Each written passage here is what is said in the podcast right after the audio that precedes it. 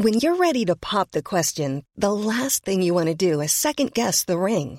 At Bluenile.com, you can design a one of a kind ring with the ease and convenience of shopping online. Choose your diamond and setting. When you find the one, you'll get it delivered right to your door. Go to Bluenile.com and use promo code LISTEN to get $50 off your purchase of $500 or more. That's code LISTEN at Bluenile.com for $50 off your purchase.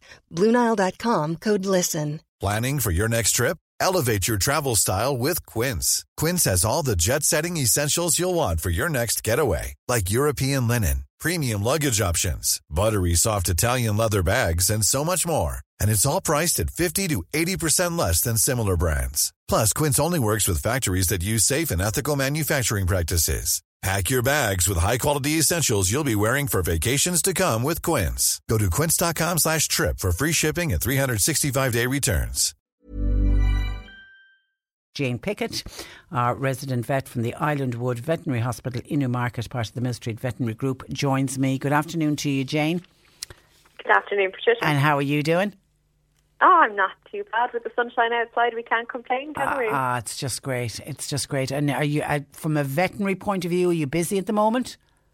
Busy, busy, yes. Um, we are indeed. Certainly with the small animal, there's kind of a steady plane of busy all of the time, but now spring is kicking in, so all of those large animal calls. So it's the time of year where calvings and lambings happen and the associated work that goes along with that. So it's a busy time of year for everyone involved, but it's why we do the job. We love it. Well done, well done. Tess is wondering if I could ask Jane the vet, are there any vets doing reduced neutering uh, for cats? She has a stray wild kitten which she's captured during the bad weather. Now, she said she's not looking for it to be done for free. She is willing to pay, but she's wondering is there a reduced scheme for the neutering, particularly of feral cats like this? She said it would break my heart to think of this little cat having a litter of kittens kittens in a ditch. And yeah, you're doing the right thing in trying to get the cat neutered.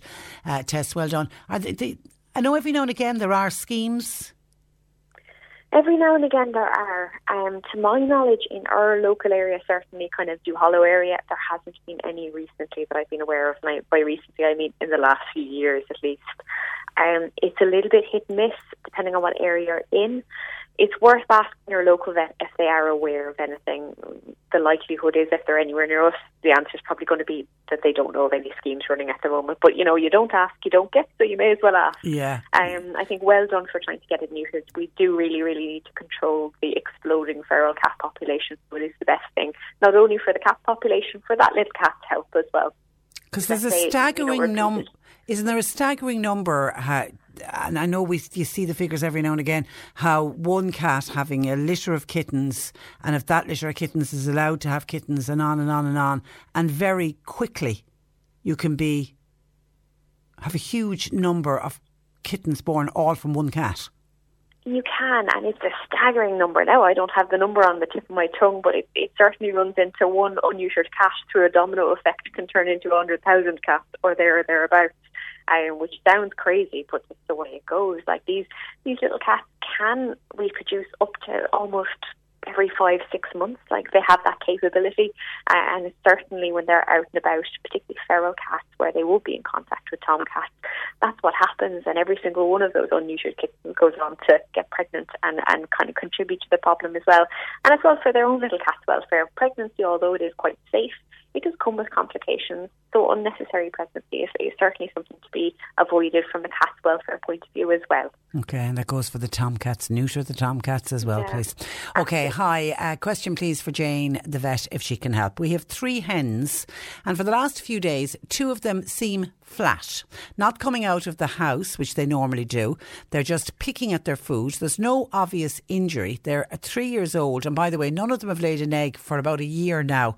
They eat layers, mash, and rolled oats. Thanking you for any help. Okay. Now, I'm no expert in chickens. I'll put my hands up and say that first, of all, first and foremost. However, what I would say is chickens are a prey animal. Let's say if we go way back into their roots of, of their kind of place in, in the, the animal kingdom, they are pre-programmed to hide every little bit of illness they have until they can't anymore.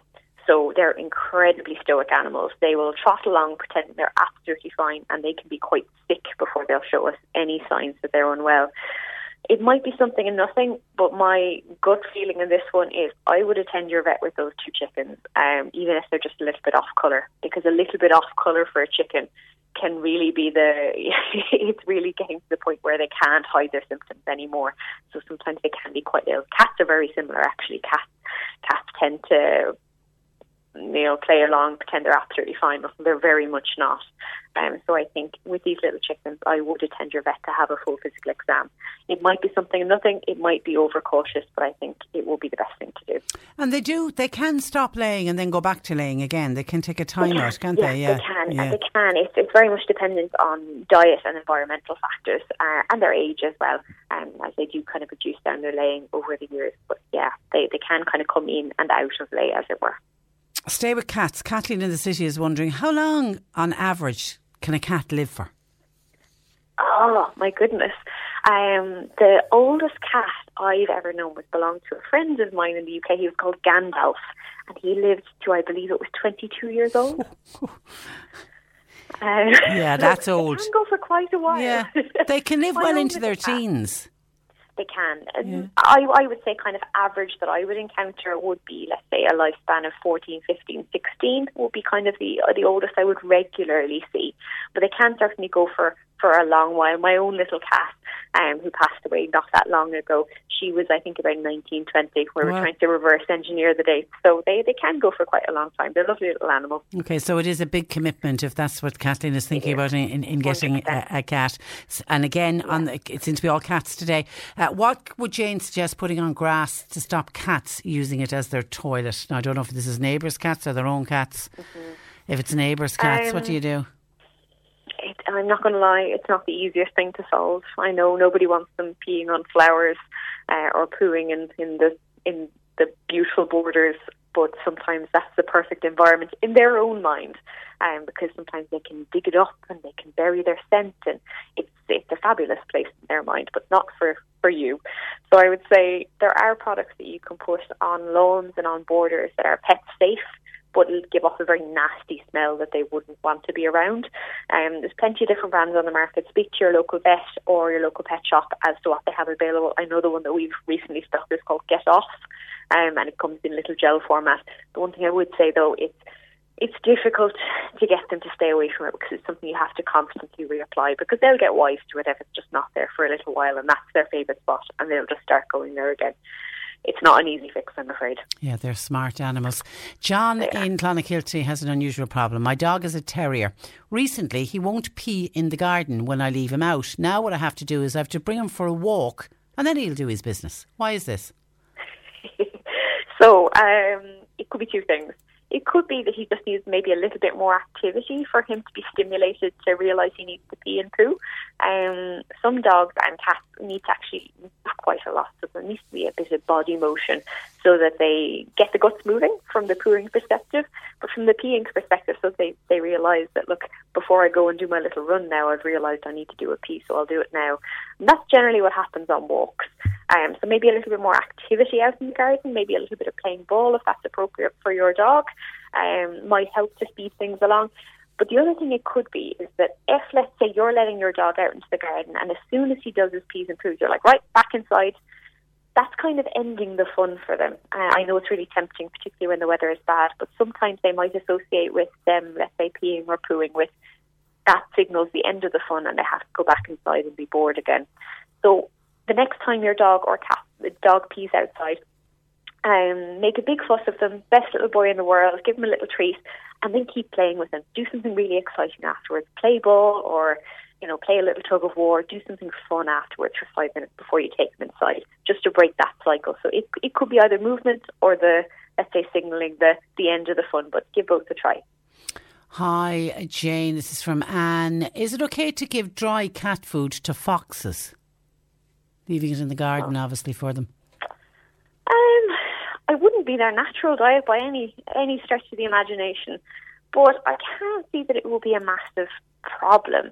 Um, I think the ma- the main thing is it's, it's meat based and it should be a complete diet. So I don't see that there will be any problem. If they're wild foxes, it's probably not going to cause a, a major amount of upset. Um, but I suppose, like any animal, with changing or changing or supplementing their diet, there's always the risk that they might get a little bit of a tummy upset. But I think if I if I were you, yeah, cat nuts, something like that, wouldn't be the the worst thing in the world. What can I use to keep a dog away from pipes? Something like a spray. Would you have any suggestion? Oh, dog away from pipes.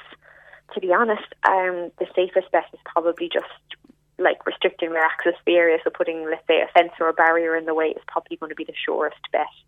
Um, similar to let's say making sure they don't pee on the on the grass could use those products the let's say the sprays or the, the gels or the little crystals that you put into gardens to keep them from peeing and pooing that might keep them away from the area to a degree um, but I really think a barrier will be the safest bet so some kind of barrier in the way so they can't get there Okay, Marion's household are after getting a new pet. It's a Cocker Spaniel. They're trying to crate train the puppy.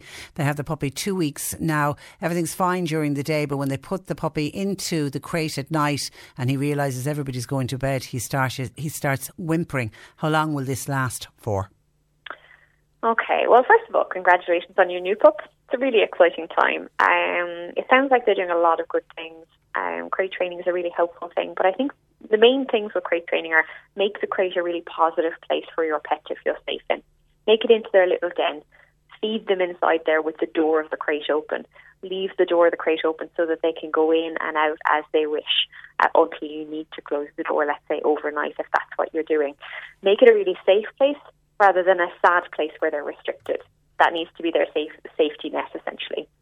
Um, otherwise, I think overnight is always a challenge. The whimpering can last a little while until they settle and they know that there's a routine in the household and that people will be back to them in the morning. Other things you can do is you can let they leave, um, let's say, radio on in the background, just really low, not loud or boisterous. Something that's going to be very ambient overnight, so talk shows or classical music, something like that, can be a really helpful thing to do, just to so it doesn't sound super quiet after being nice and noisy with the family all day.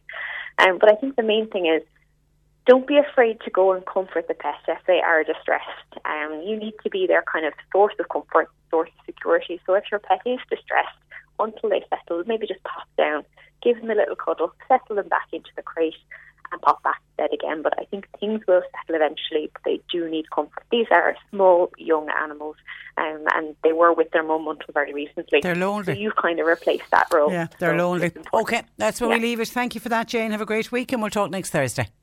You too. Thank bye you. bye. Jane Pickett of the Islandwood Veterinary Hospital in Newmarket, part of the uh, Mill Street Veterinary Group. Imagine the softest sheets you've ever felt. Now imagine them getting even softer over time. That's what you'll feel with Boll and Branch's organic cotton sheets. In a recent customer survey, 96% replied that Boll and Branch sheets get softer with every wash. Start getting your best night's sleep in these sheets that get softer and softer for years to come. Try their sheets with a 30-night guarantee. Plus, get 15% off your first order at bollandbranch.com. Code BUTTERY. Exclusions apply. See site for details. Hey, it's Paige DeSorbo from Giggly Squad. High quality fashion without the price tag? Say hello to Quince. I'm snagging high end essentials like cozy cashmere sweaters, sleek leather jackets, fine jewelry, and so much more. With Quince being 50 to 80% less than similar brands and they partner with factories that prioritize safe ethical and responsible manufacturing. I love that. Luxury quality within reach. Go to quince.com slash style to get free shipping and 365 day returns on your next order. quince.com slash style